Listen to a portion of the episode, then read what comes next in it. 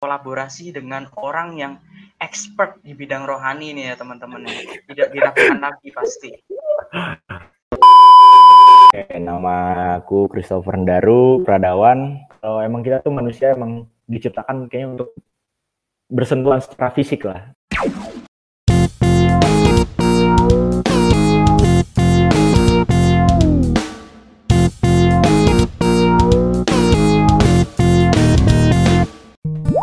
Ke-6. Siapakah nabi yang diutus Tuhan untuk membebaskan umat Israel dari perbudakan Mesir? Wah, gampang. Waduh, Nabi ini ya, pembebas ya. Nabi siapa? Nabi Musa kan deh. Nabi Musa. Nabi Musa, yo Nah, jadi perjalanan ini sering dikenal dengan nama Exodus. Ya ini difilmin ya, Bang. Tahu nggak? Iya, iya, Exodus? iya. Iya, Exodus, Exodus, mantap. Nah, ya, sampai dia menyeberangi Laut Merah itu ya, membelah Hmm. itu ya. Lanjut ke pertanyaan ketujuh. Nah, di pertanyaan ketujuh ini, ada berapa tulah yang dijatuhkan terhadap bangsa Mesir? Hmm, berapa tulah? Tulah itu dia ini bukan sih apa bencana ya kan? Kenapa? Bencana kan tulah tuh ya. Nah, iya, bencana, benar. Be- Kalau bencana biasa genap tuh.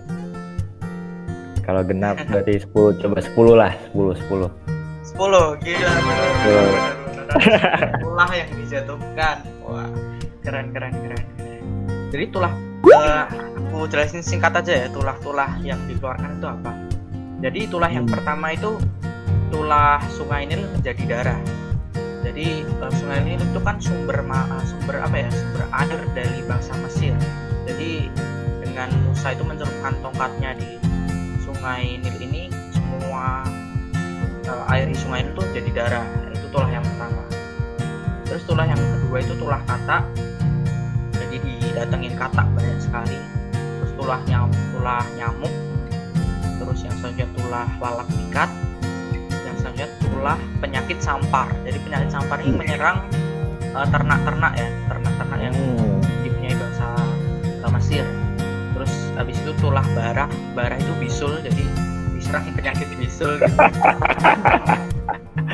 terus ada hujan es, terus tulah belalang, terus yang terakhir nih tulah yang paling spektakuler ya menurut aku ya. Tulah eh, eh, gelap gulita itu. ya. Eh, Oh, enggak enggak enggak. Bukan bukan ternyata ada tulah yang terakhir lagi ini yang paling spektakuler nih. Tulah anak Apa? sulung itu ya. Jadi Tulah anak waktu itu Heeh. jadi waktu itu kan disuruh beli anak domba itu ya. Apa sih anak Mhm. domba gitu ya.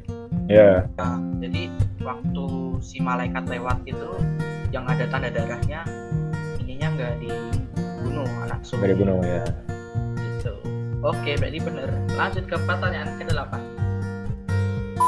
Pertanyaan ke-8 ini pertanyaannya adalah berapakah jumlah Alkitab pada perjanjian lama? Waduh, udah ketawa aja nih.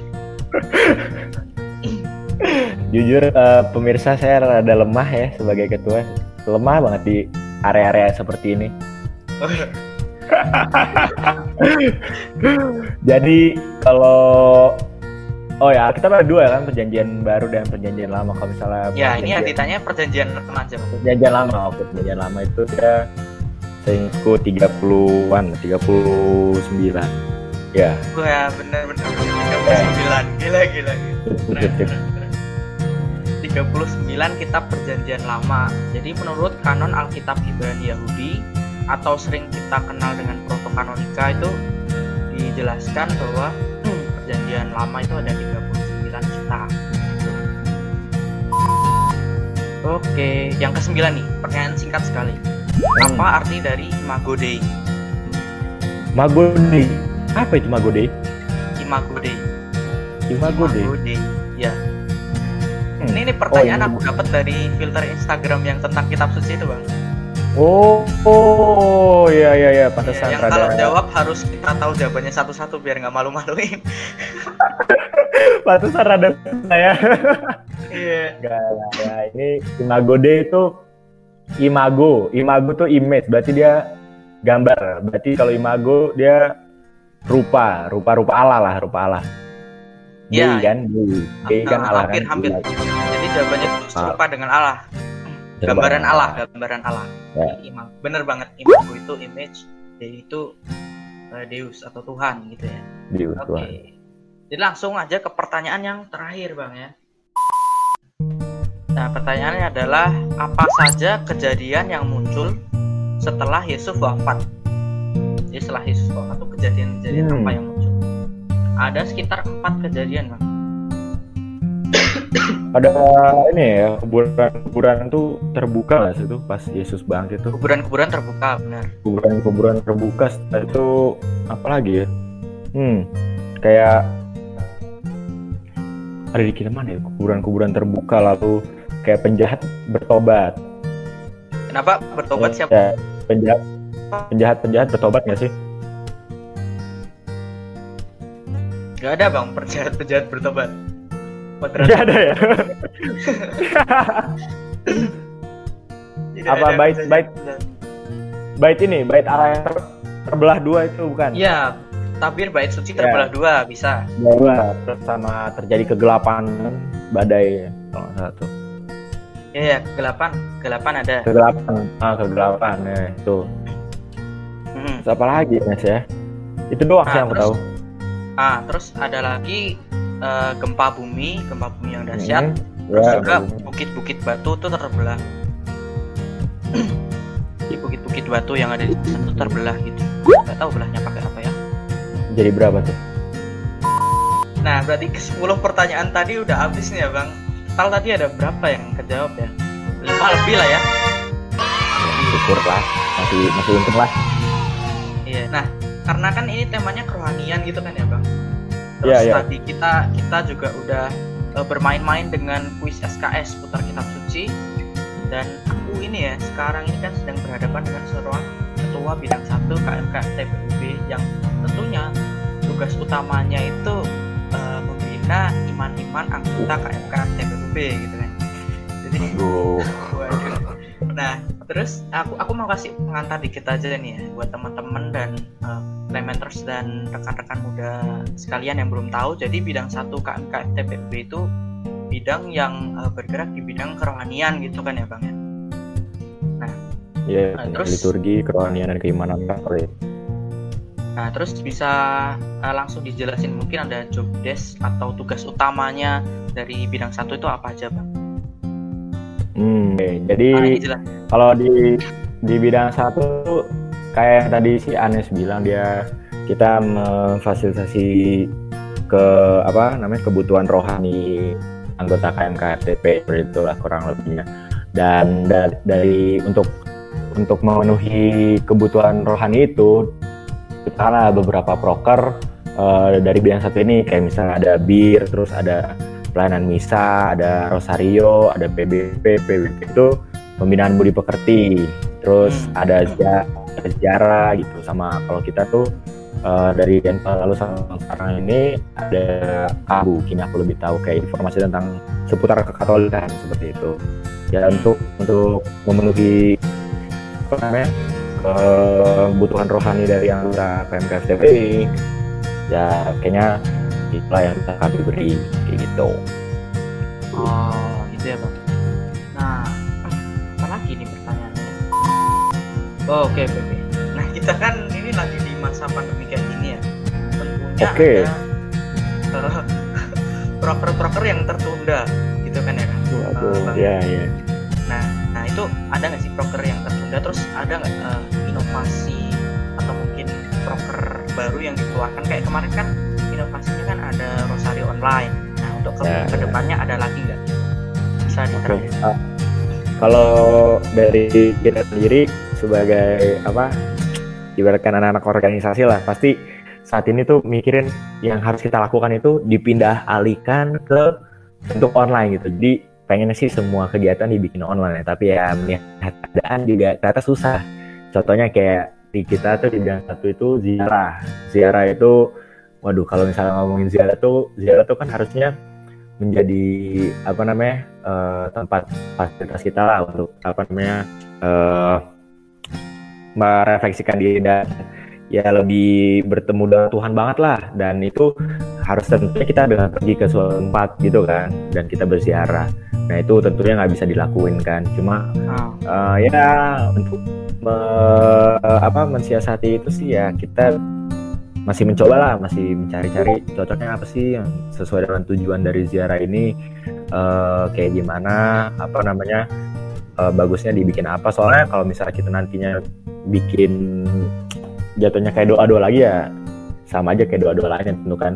Jadi kalau ziarah sih kayak masih bingung sih. Cuma untuk kayak hmm, bina iman rohani bisa sih kita apa alih fungsikan ke online itu nanti kita rancang lagi seperti itu.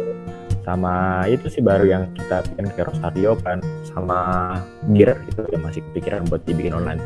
Kayak pelayanan misa sama ziarah untuk terus sama PBP itu eh, kita masih ngelihat kondisi yang nantinya bakal terjadi sih. Sama paling ya sama kalbu sih.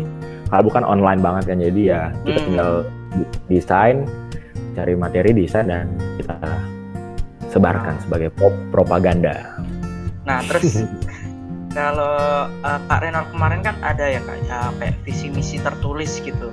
Nah, aku mau Mhm. tanya Ki, eh, soal aku nggak mau nanya kenapa Kandaru pengen jadi ketua bidang satu itu pertanyaan yang biasa sekali. Tapi di sini ada nggak sih eh, keinginan yang mendorong Bang Daru ini untuk menjadi seorang eh, ketua bidang satu? Jadi visi misi diri Bang Daru ini selama menjadi ketua bidang satu gitu. Ada nggak? Oke oke. Kocak ya sebenarnya. Kalau misalnya visi misi sebenarnya ini sih.